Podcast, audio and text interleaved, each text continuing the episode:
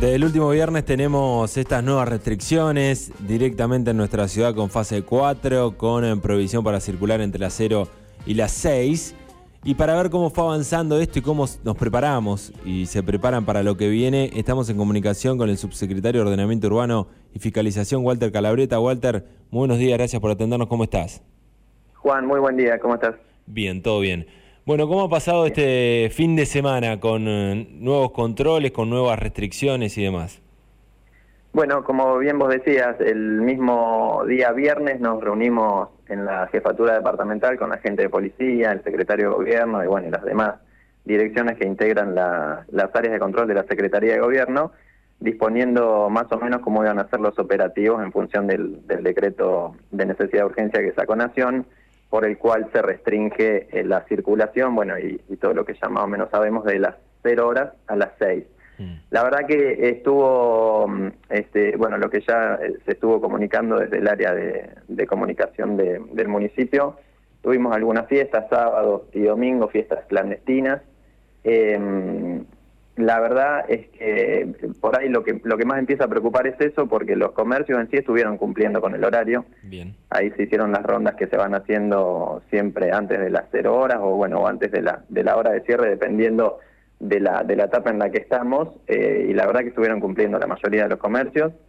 Eh, en las fiestas se elaboraron las las infracciones que había que, que, disponer. Eso de eso se encargó policía trabajando en conjunto con, con control urbano y también la semana pasada el secretario de Gobierno se estuvo reuniendo con las distintas fuerzas federales, es decir, de Prefectura y Policía Federal, pidiendo también el apoyo en lo que tiene que ver con el, control, con el control de la restricción en lo que hace a la circulación después de las. Se les solicitó y bueno, aceptaron en buena medida lo que había pedido el municipio en función de, de este control en lo que tiene que ver en los puentes y distintas zonas, también para dar una mano porque la verdad que son cuestiones que, que, requieren el trabajo en conjunto entre las distintas fuerzas de seguridad y bueno, las distintas áreas del municipio.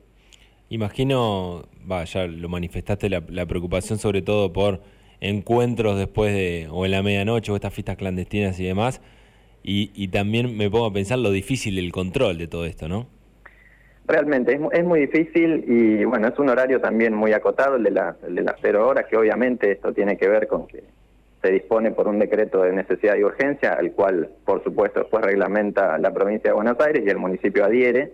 Eh, pero bueno, eh, esto, como venimos diciendo, no es hacer un control por el control en sí mismo, sino que esto que se está denominando la segunda ola del, coronavirus es algo que, se está viendo, ya se está replicando en las distintas zonas de la ciudad de Buenos Aires, del AMBA, y va llegando, acá vemos que los mismos números los propios números de, la, de nuestra ciudad también van en aumento, así que se nos impone ser cada vez más, más exigentes y todo esto también teniendo en cuenta, como bien vos decías al principio, estamos en fase 4, por ahora estamos en fase 4, tenemos ciertas libertades, si se quiere, o cierta flexibilidad en lo que tiene que ver con las restricciones.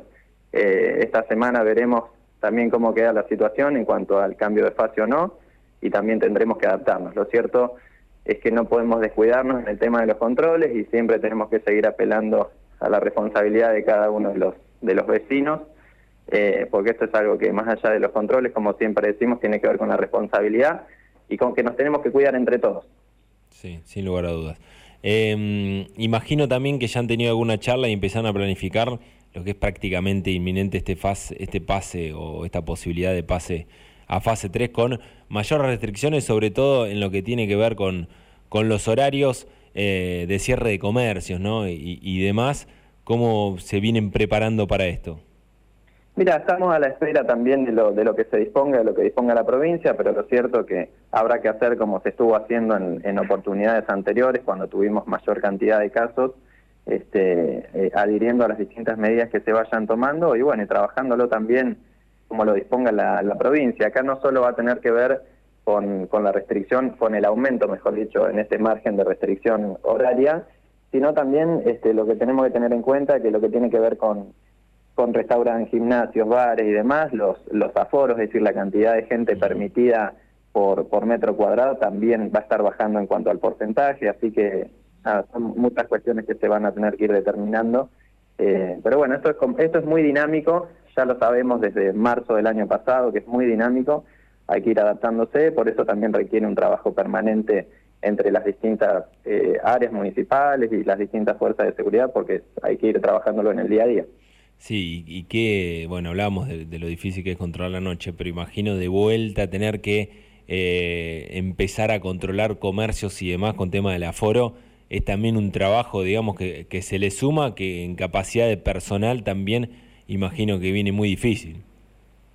Sí, es cierto, la verdad que es un trabajo que, que exige doblegar los esfuerzos y, ni te cuento cuando tenés también el propio personal que se encuentra en distintas oportunidades aislado o preventivamente o con un COVID positivo, porque ya también empieza a pasar, mm. empieza a pasar eso, más allá de que de los cuidados que cada uno va teniendo, la verdad que los contagios se dan, eh, así que sí, es, es un trabajo bastante arduo, pero bueno, la verdad que también hay que decirlo, más allá del trabajo que hace todo el personal municipal, bueno, y nosotros acompañándolo siempre también en los en los distintos operativos, la mayoría de los sectores están dando cumplimiento con, con la normativa. Después, por supuesto, bueno, habrá que ir adaptando. Si cambiamos de un aforo del 50 al 30%, habrá que tomar las medidas nuevamente, como se hizo en su momento desde el área de control urbano, de la distancia entre silla y silla, medir bien la capacidad. Eh, y bueno, va a ser la única forma de, de poder seguir congeniando lo que tiene que ver con que la, economía no se, no se desplome y tampoco la cuestión sanitaria. Eh, tengo entendido por la reunión que también mantuvieron eh, durante la semana pasada que, bueno, una predisposición, digamos, de, comerciantes y demás de poder eh, acatar estas medidas y de poder colaborar. Imagino un sentido contrario en realidad o cómo le le ha ido con los controles cuando son eh, a la gente normal, que, bueno, la mayoría, muchos muy cansados, cuando llegan, no sé, a una fiesta clandestina o demás, eh, la respuesta, eh, ¿cómo ha sido?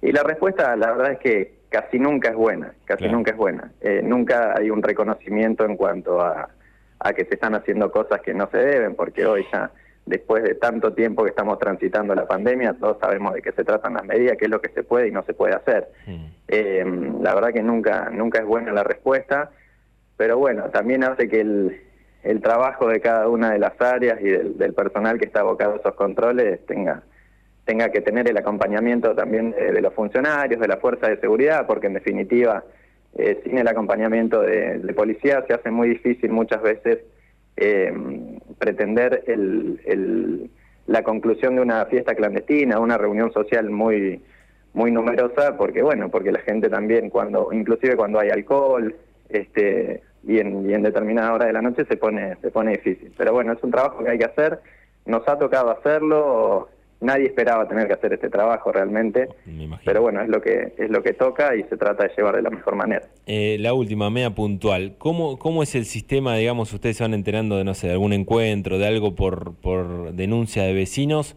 Eh, o bueno, por conocimiento propio que tengan de, alguno de estos encuentros, y después se llega al lugar y, se le labra un acta que al, al encargado de organizarlo, o sea, al, propietario del lugar. Exactamente, exactamente, al, titular. Eh, te contesto en orden. En la mayoría de los de los llamados eh, o de los, los, digamos, a donde va tanto el municipio como policía tienen que ver con llamados o al 147 Mm. Que la verdad que esto también, ayer hablábamos en una reunión, ha tenido un pico de llamados de 3.500 más o menos el último mes y creo que tiene que ver también con esto. Mm. Este, es una cantidad de llamados muy muy grande que tiene que ver con, con, cuestiones de fiestas, de COVID y demás, o los llamados que hace directamente la gente al 911, siempre trabajándolo en conjunto. Y las infracciones se labran generalmente al titular del, del lugar, sea un local, sea una casa, eh, y bueno, esas son actuaciones que se remiten luego al juzgado federal por parte de policía.